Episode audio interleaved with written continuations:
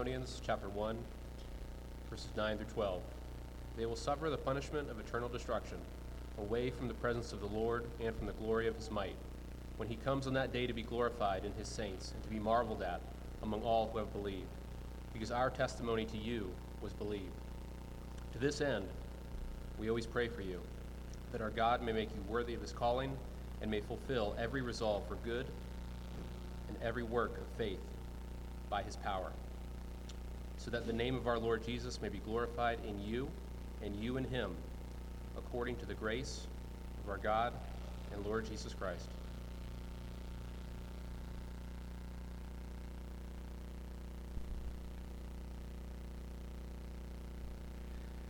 How are we doing this morning, church?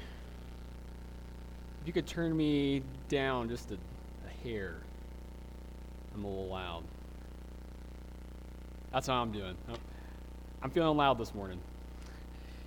If you have been with us all month, and you know that we are at the end of, uh, uh, we've been working through 1 Peter chapter, uh, chapter 4, a chapter that comes at the end of a letter uh, from the Apostle Peter to Christians who are scattered throughout the region on account of uh, uh, persecution that they're already experiencing and persecution that's to come.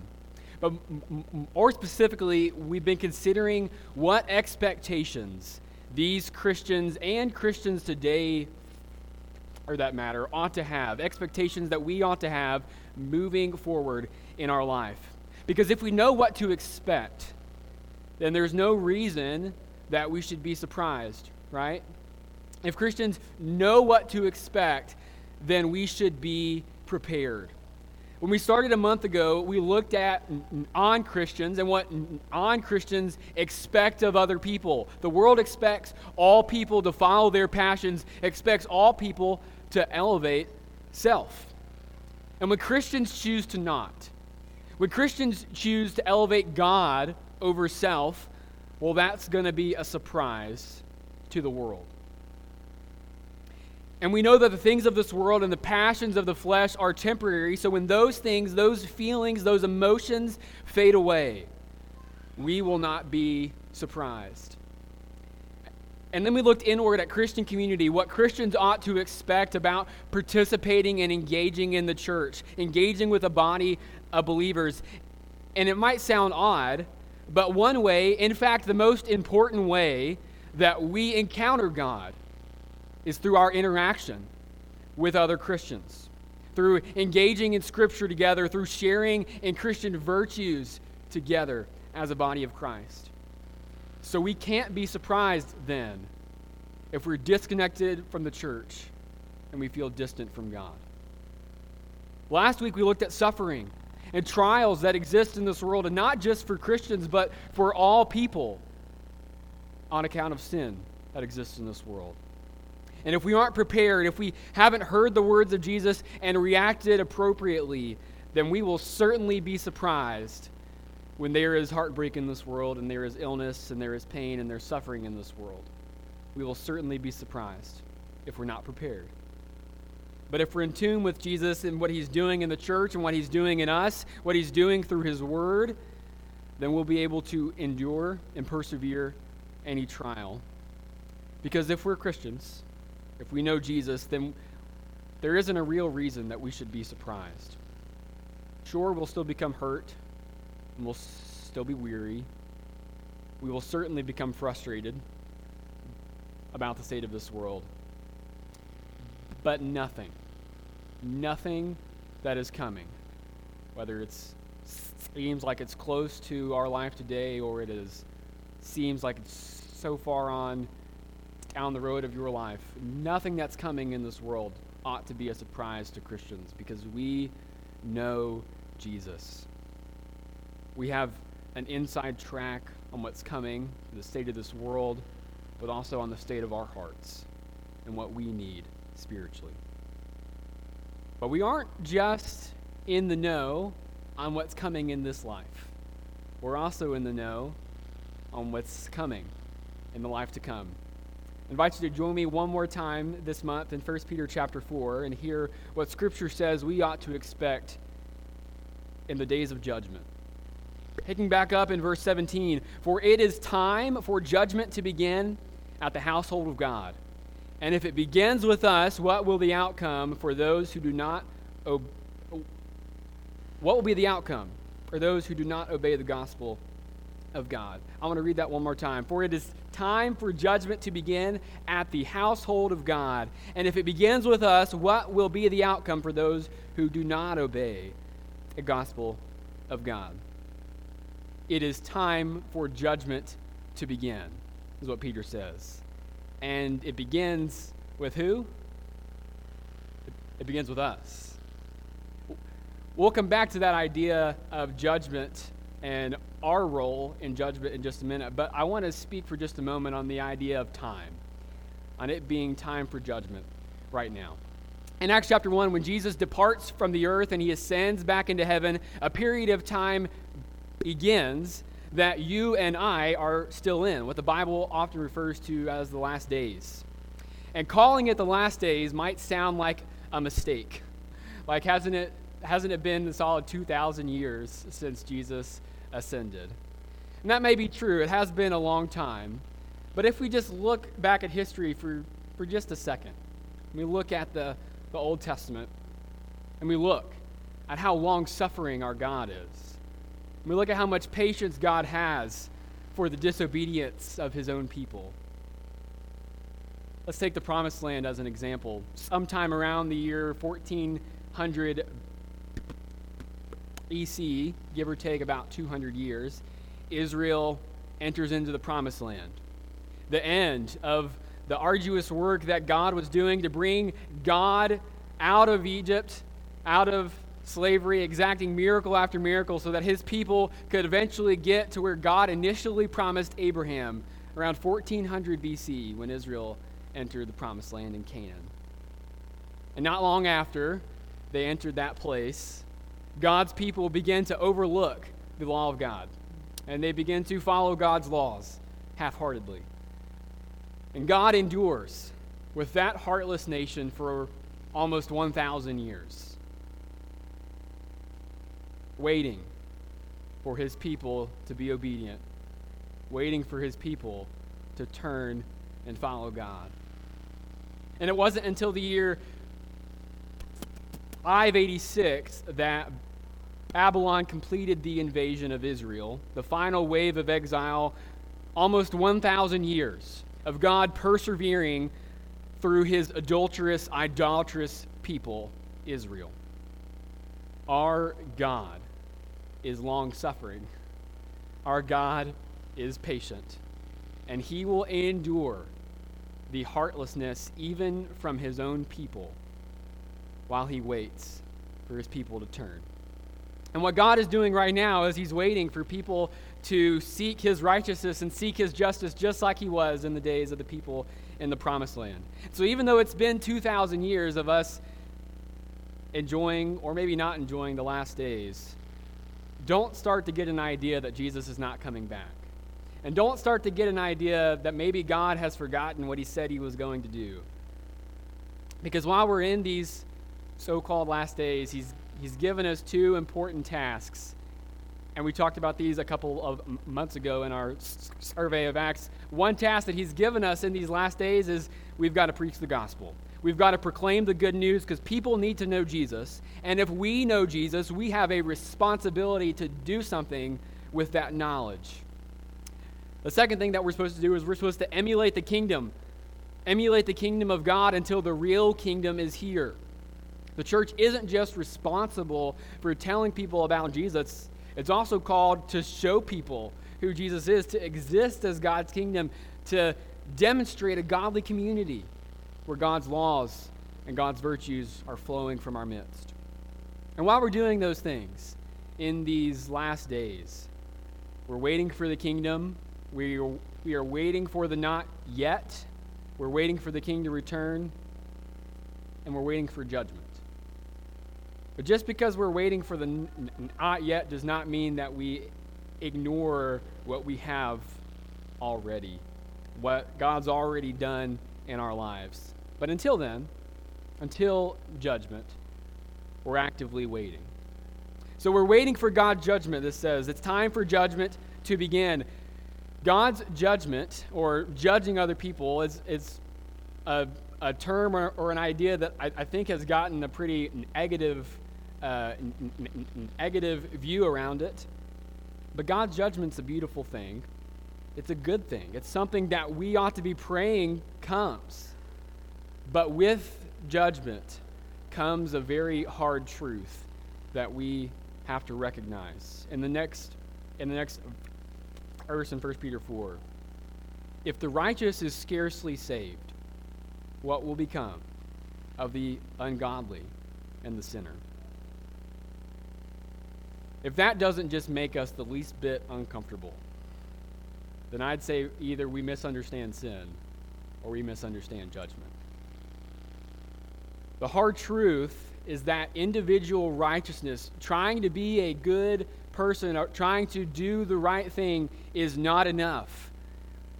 It's not enough that people would do good. We've been talking about this in our young adult class. It's not enough that people would try to do good, but people need Jesus. People will always need Jesus. We needed Jesus to come. And for people who don't have Jesus, judgment is not something that they're anxiously awaiting.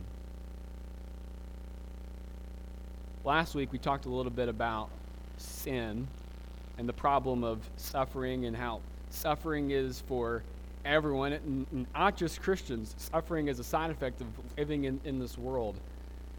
But judgment is for everyone, too. It's not just for Christians. because of that real sin problem in the world that we talked about last week, yes, there are physical side effects. There are trials and there are heartbreaks that come from living in this world, and I probably don't need to tell you those. But far greater than any physical or emotional ramifications from sin that we might experience, there is a spiritual divide, a spiritual wound that exists in our souls when there is sin in our lives. And it's far worse than anything we will experience here in this life. Sin really does rupture our soul. It really does bring about a spiritual price that needs to be repaid. But most importantly, sin separates us from God. And people who don't have Jesus no matter how good hearted they are, no matter how good hearted we are, we can't repay that price. The judgment that we're waiting for as Christians, the judgment that we should be praying for, is when God is going to make right that sin problem once and for all. He's going to come and remove the sin problem. He's going to come and account for sin. And that is marvelous peop- that's marvelous news to people who owe Jesus because like we've already said, Jesus has paid our price for sin. Those are sins that we don't have to give account for anymore. When it's time for the judge to account for the problem of sin, those soul cracks, those soul ruptures, those spiritual wounds will not be found in Christians.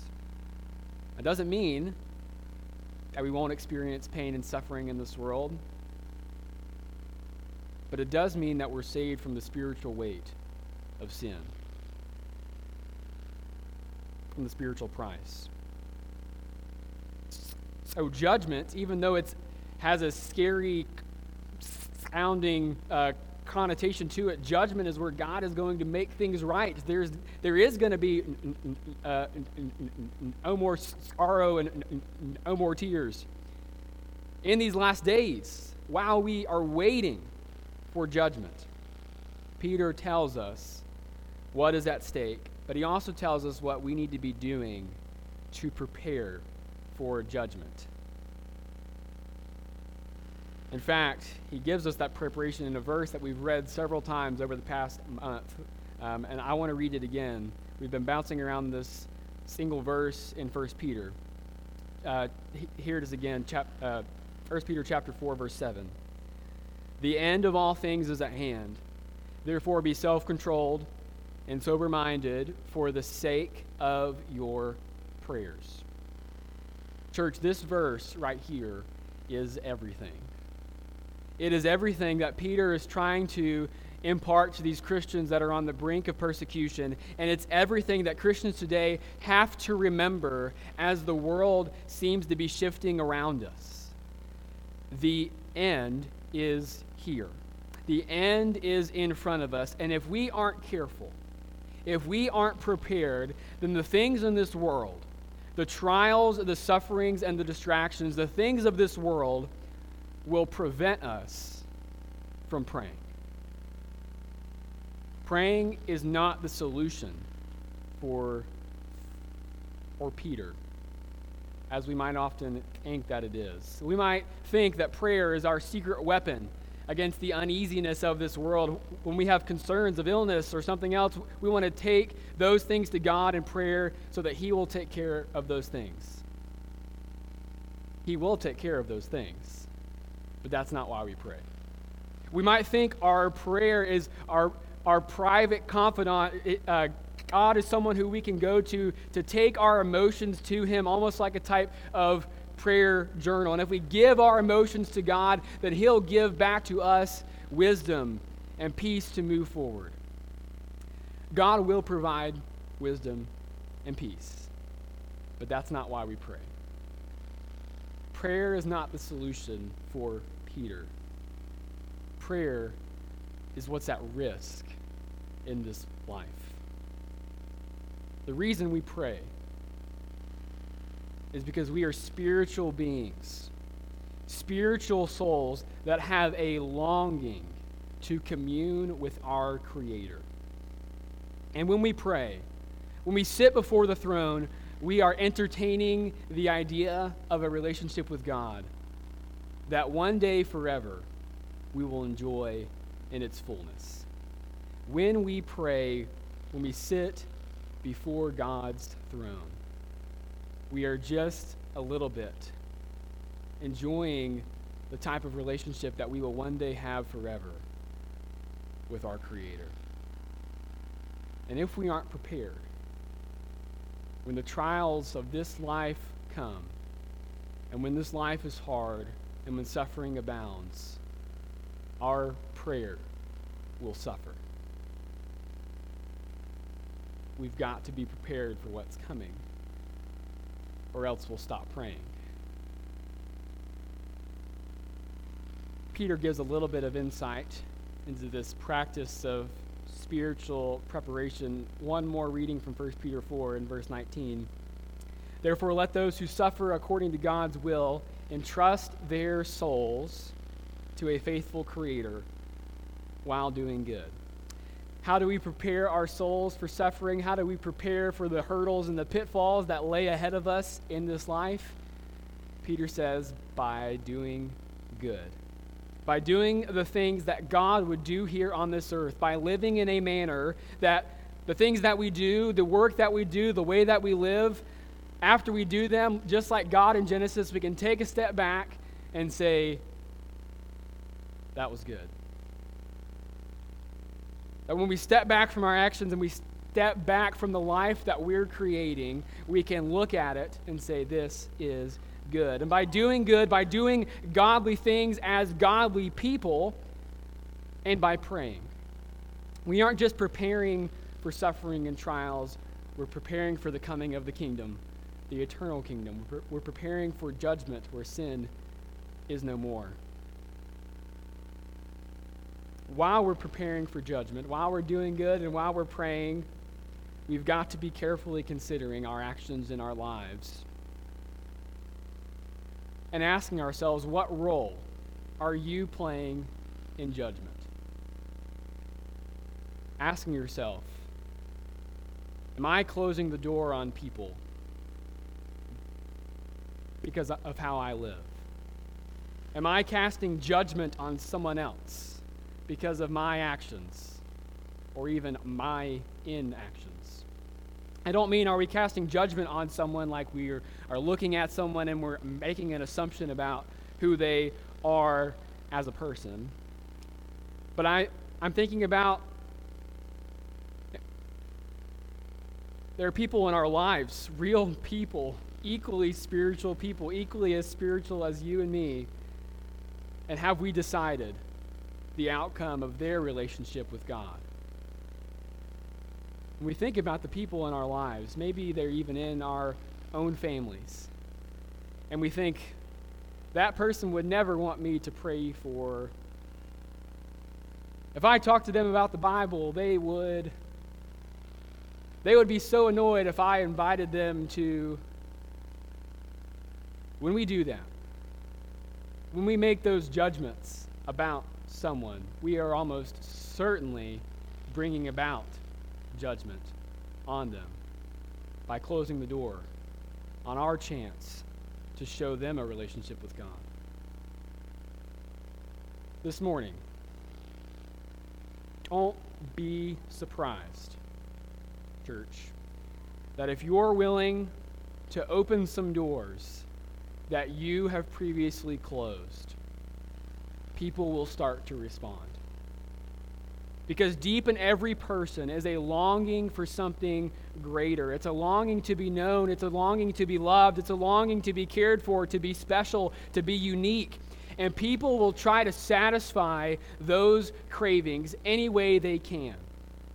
Just look at any sinful lifestyle in this world. People are just trying to satisfy innate, God giving cravings that you and I have. And if we know Jesus, we know that He satisfies every one of those.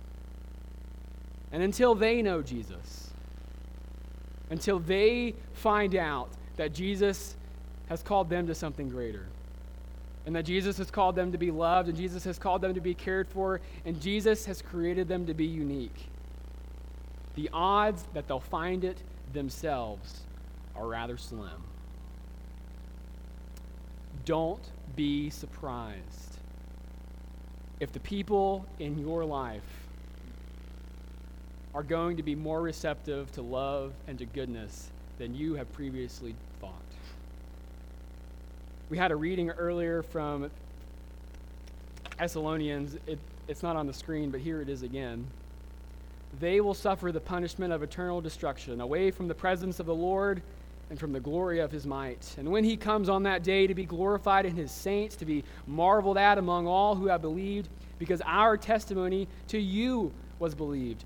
To this end, we always pray for you, that our God may make you worthy of his calling and may fulfill every resolve for good and every work of faith by his power, so that the name of our Lord Jesus may be glorified in you and you in him, according to the grace of our God and our Lord Jesus Christ. They will suffer the punishment of eternal destruction away from the presence of the Lord and from the glory of his might. Again, if that doesn't make us just a little bit uncomfortable, then I think we might be missing something. The hope in 1 Thessalonians and in 1 Peter is that the readers of these declarations of judgment would long to know God through Jesus. But also that through Jesus, every good work would be fulfilled in us. Not just in our own lives, but in the lives of people around us. Prayer is our most important resource as Christians because through prayer we're able to stir up a longing inside of us that we've had since our creation to be known and to know our Creator. And we need to be praying that we never lose our desire for prayer. We need to be praying that we would know how to pray. We would be praying that we would know what people in our lives need prayer. Not just for physical need, yes, physical need, but also for spiritual need, people who, who need to know Jesus. This morning, if you do not have Jesus in your life, then your ability to commune with God is limited. Jesus' life and the only way to the Father is through Jesus. In Scripture, there are a couple of instances where unrighteous people seem to communicate with God, but I would not place my hope on being the exception. If you need to be baptized, we would love to study with you and help you make that happen. Also, if you are a Christian, I hope that you're ready for what's to come. I hope that your prayers are ready for what's to come in your life. And I pray that God may make you and I worthy of his calling, that we may fulfill every resolve for good work and every work of faith by Jesus' power, so that in the name of Jesus, God would be glorified in our lives. If you have any need, any request for prayer, we would love to pray with you and pray for you. If you have a need here in person or on Facebook, you can make that known right now or at any time in the week. One final question. Okay, it's a, it's a couple questions. Are you ready to keep praying even when life becomes challenging? Are you ready for what God will do through you when you open some doors that you had previously closed? Are you ready for how your Christian brothers and sisters will show you who God is through their lives? I pray that we are ready to do good in this world, not because doing good is how we earn salvation or anything like that, but because doing good is what God created us for. And that's what non Christians need to see, even if they respond to it with persecution. If you have any need this morning, won't you make it known right now as we stand and sing?